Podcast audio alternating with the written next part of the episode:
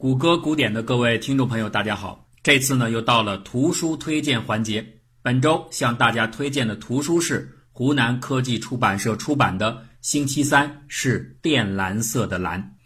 这本书呢很有意思，它的主题讲的是联觉。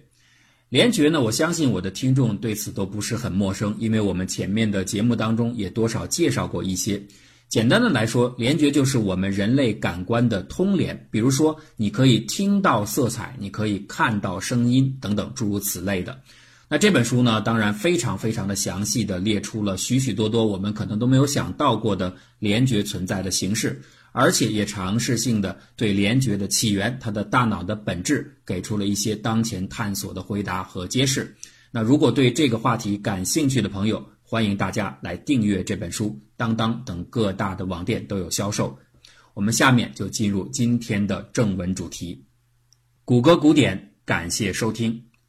毕达哥拉斯是大家都很熟悉的数学家和哲学家，他曾经提出过一个有名的猜想：世界的本质就是数字。这个说法呢，在思想灿烂的古希腊。只是众多的关于物质世界本源问题的回答之一，所以没有什么突出的地方。尤其是我们联系到毕达哥拉斯本人，他就是一个数学家，就更加不会有人对他把世界解释为数字感到惊讶了。但是啊，直到最近，人们才逐渐的意识到，毕达哥拉斯的这个观点，也许并不仅仅产生于他对数字的偏爱，或许啊。在他自己对周围世界的感知当中，在他的大脑当中，真实的出现过大量的数字的影像。更准确的来说，毕达哥拉斯也许具有一种特殊的心理特性——联觉。历史学家布伦伯或许是最早意识到这一点的人。他从毕达哥拉斯对数字的种种描述文字当中，清楚的看到，在毕达哥拉斯的眼中，每个数字都是有着自己独特的性格的。或者阳刚，或者阴柔，或者有着完美数一样的残缺之美。其实啊，这些描述文字早就为人们所熟知，只不过早先的毕达哥拉斯研究者们只是把这些描述的方式简单的理解为毕达哥拉斯对于数字喜欢人格化的这样一种偏好。这点呢，当然我们不能责怪这些学者，因为在当时他们并不懂得什么是联觉。联觉对于今天的人们来说已经不算陌生的概念了。在此前的音乐与数学栏目中，我们就曾经介绍过联觉者利用旋律作画的场景。然而啊，多数人在最初接触到联觉的一些相关的例子的时候，内心的感受，我相信应该是相似的，那就是联觉似乎也没什么特别的，甚至可能有人会以为大多数人。或许都拥有这样或者那样形式的联觉，只不过程度上不尽相同。听着音乐，胡乱涂鸦出一幅色彩斑斓的图画，每个人都能做到。而反过来呢，看到一些画作和色彩的时候，头脑中产生某种情绪，或者哼出一些音符，似乎也不是什么了不起的体验。联觉呢，更像是一种自我夸大的内心感受，而所谓的联觉者，只是有些敏感或者神经细腻罢了。很多的浅层次的迹象似乎都在证实着上述的这样的印象。比如说，联觉这个词 “synthesia” 本身就是一种说明。在大约差不多三百多年的时间里，英语词汇 “synthesia” 它的含义始终都是用来形容一种类似于诗歌修辞那样的效果，也就是说，能够激发人的情绪或者使人浮想联翩的东西。它仅仅是一种众人都有的主观感受。那直到联觉现象作为一种真实存在的心理特性被确认之后，这个词的定向才被赋予了如今这样的具体的内涵。那或许呢，和另外一个词“麻醉 ”（anesthesia） 的对比，更有助于我们理解联觉 （synesthesia） 的由来。physia 代表着感觉，那加上 “an” 的前缀表示没有感觉，也就是麻醉。那加上 “syn” 的前缀表示联合的感觉。所谓联合的感觉，就是听见画面、闻见形状、触碰到音乐等等。当然了，也包括毕达哥拉斯的人格化数字。从朦胧的情感体验分隔出来，成为一种被承认的精确的心理现象，是需要实验证明的。我们在这儿仅举早期的一个例子：一九一七年，斯坦福的心理学家，同时他本身也是一个联觉者的戴维斯塔尔乔丹，在他的儿子八岁的时候进行了一次测试。他询问自己的儿子，在读字母的时候能够看到的每一种色彩，并且悄悄记录下来儿子给出的字母和色彩的对应关系。此后的五年，戴维再没有向儿子提起过类似的询问，也没有重复的进行相同的测试。五年之后，他再次让儿子复述字母表的色彩的时候，发现，在原先的这二十六种组合里，有十一个，也就是百分之四十二发生了改变。那这一次的测试没有再过多久，他对儿子进行了第二次的重复检验，结果呢显示，孩子这一次心中字符的色彩和前一次没有改变。这就说明，如果是短时间的间隔，联觉是稳定的。而且啊，这说明这不可能是胡乱蒙的，否则就不可能在一段时间间隔之后，这个小孩还能准确的重复出字符和色彩的对应关系。类似的实验，弗拉基米尔·纳博科夫也曾经进行过。他在自己的小孩迪米特里处于八岁到十岁之间时，测试了几次他对不同字母感受的颜色，并且把结果记录在笔记本当中。当迪米特里长到快四十岁的时候，偶然之间他看到了这本笔记，结果啊，他惊讶地发现，记录显示出的字母颜色和他现在自己的感受完全相同。这一组实验证明。联觉很可能产生于婴幼儿时期，在早期的时候会有一定程度的改变，但是当联觉稳定下来之后，这种多感官之间的对应关系就会在一生当中保持稳定。人类联觉的形式多种多样，这或许是因为一个令人吃惊的比例，在人类两万五千个基因当中，有三分之二都是在大脑当中表达的。那充分的基因素材，再加上表观遗传受到的环境影响，让人们头脑中的感官组合呈现出多姿多彩的可能性。也正因为如此，很少有联觉者只独占单独的一项感官通联。通常情况下，拥有第一联觉的人，往往也有第二联觉、第三联觉等等。美国语言学家肖恩戴根据自己的研究，制作了一个联觉清单。他在网站上收集了大量的自称有联觉经历的人上传的信息，并且汇总统计。根据统计的结果，按照各种联觉在人群当中出现的频率的高低进行排列，就形成了一张清单。这个清单显示出，人类最常见的联觉种类是字符和色彩联觉，这是最高的比例，百分之六十六点五。其次是时间和色彩联觉，百分之二十二点八。再次是音乐色彩的联觉百分之十八点五，和第四位的声音色彩联觉百分之十四点五。那至于其他的大约还有几十种的类型的联觉组合，它们的比例都不超过百分之十，属于少见类型。那如果大家对肖恩戴的这个联觉清单感兴趣的话，想亲自看一下，那这个网址我们将在自己的微信公号的文章里给大家发布出来。我的微信公号是 Google Gooding Google 就是搜索引擎的名称，Gooding 就是 G O O D 的 I N G 形式。字符和形状，这是最常见的联觉形式。这早在一百多年前就已经被明确的记录下来。当时的弗朗西斯高尔敦曾经生动地描述了自己在看到数字串的时候，在脑海中浮现出的神秘轨迹。它所延伸的区域往往超过人在一瞥之中所能触及的范围。这迫使联觉者想象的目光不断的变换方向，有的时候这种轨迹甚至是三百六十度全景式的。对于几乎所有此类联觉者来说，自从他们有记忆以来，这样的数字轨迹，起码在它最开始的那一部分就已经存在于大脑的深处。它们的出现不会因思考而改变，它们的形状和位置也在很大程度上保持着稳定。那拥有自行联觉的人。最大名鼎鼎的当属物理界的老顽童理查德·费曼。据说呀，他能够看到漂浮在空中的数学公式。费曼自己曾经说过：“当我讲课的时候，贝塞尔函数在我眼前就是一副若隐若现的模样。字母 J 是淡褐色的，N 是浅浅的蓝色的，X 是深棕色的。它们在空中飘来飘去。而我啊，其实一直很想知道。”在我的学生眼中，这个等式究竟长成什么样？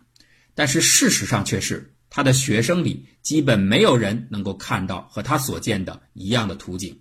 所以，当费曼听到别人评价自己的感受是很奇特的时候，他反倒是觉得无比的惊讶，似乎这种神奇的自行转换能力应该是稀松平常的。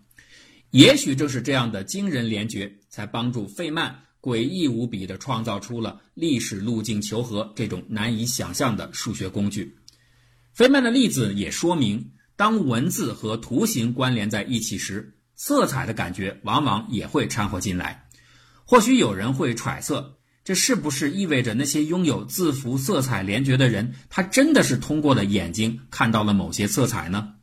前文我们提到过的斯坦福大学的乔丹对此进行了研究，他出版的研究报告名为《字母的色彩》。在这本书中，他明确提出了一个很有名的结论：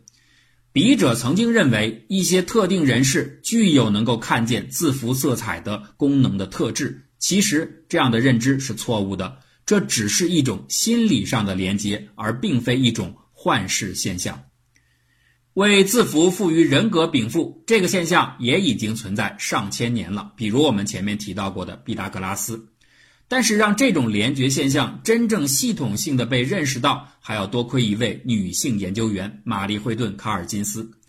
十九世纪末的时候，女人还是不可能获得博士学位的。卡尔金斯还在努力地争取参加哈佛大学的讲座和课堂，但是他非常的出色。一八九一年，他在维斯理学院成立了美国第一所心理学的实验室，他本人也成为心理学的领军人物，甚至后来出任了美国心理学会和美国哲学学会的首位女性会长。从一八九五年起，卡尔金斯开始对字符拟人化现象感到兴趣。那有趣的是，他的这种兴趣本身就来自于一种联想。他感觉到字母、数字、符号这些东西啊，就像一个小小的社会，他们凑在一起时就如同是在表演。所以他把自己的研究课题称为戏剧。卡尔金斯检测了一百四十五位联觉者，发现其中大约有三分之一的人对字符赋予了某种性格。或者说，他们对字符表现出了喜好或者厌恶这样的人格化情绪。不过呀，如此简单的初步研究似乎有些粗糙。人们简单的把字符归类的体验，并不足以说明这是一种联觉，而不是一种认知习惯。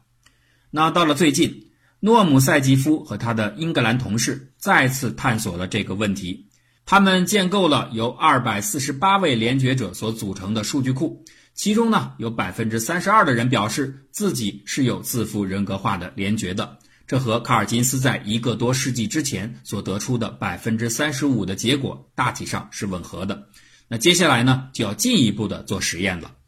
在联觉的有关研究当中啊，最有效力的一种鉴别真伪的工具就是重复检测。一个人固然可以想当然的胡乱的说出他所声称的某种联觉的关联性的结果。但是，只有当这种结果能够在一段时间之后的重复测试当中基本得到再现的时候，才可以被认定为这是一种实在的心理体验，而非信口开河。赛吉夫他们测试的字符人格化的项目是很简单的，就是让每个人给字符赋予性别。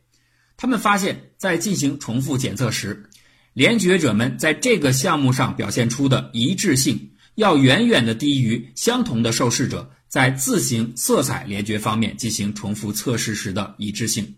那这个结果就意味着，所谓的字符人格联觉也许是不存在的。当然，还有一种可能，那就是用一致性作为标准，或许并不适合于这个联觉项目，因为很多的测试志愿者都反映出，他们的情绪和精神压力会极大的改变他们对字符的性别的认知。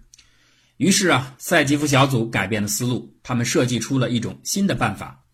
假设某位测试者感觉到字母 A 是男性，B 是女性，那就用若干个字母 A 组成一幅男性的图案，然后呢，用若干个字母 B 组成一幅女性的图案，看看测试者为不同的图案当中的字母设定出它正确的性别所花费的时间。当然，这种情况下，如果整个图案和字母的性别是一致的时候，相对来说是简单的。然后呢，我们反过来让它变成不一致，也就是说，用 A 字母组成女性图案，用 B 字母组成男性图案，再来一次时间方面的测试。如果联觉者在两次测试之中的耗时相差不大的话，那么就有理由认为他们确实是基于对字母本身具有的人格化的感受做出的判断，而不是受到其他别的因素的影响。实验的结果显示，志愿者们在两次测试的对比当中花费的时间的确是有所减慢的，但是减慢的幅度非常的微小，这就在一定程度上。支持了字符人格化的联觉属性。当然，赛吉夫也指出，这次实验的样本还是有点小，或许探索还有待在未来持续的深入。我们再来看看另一个话题：喜欢烹饪的人很多。通常啊，我们在做一道新菜式时，大家都会上网寻找相应的菜谱。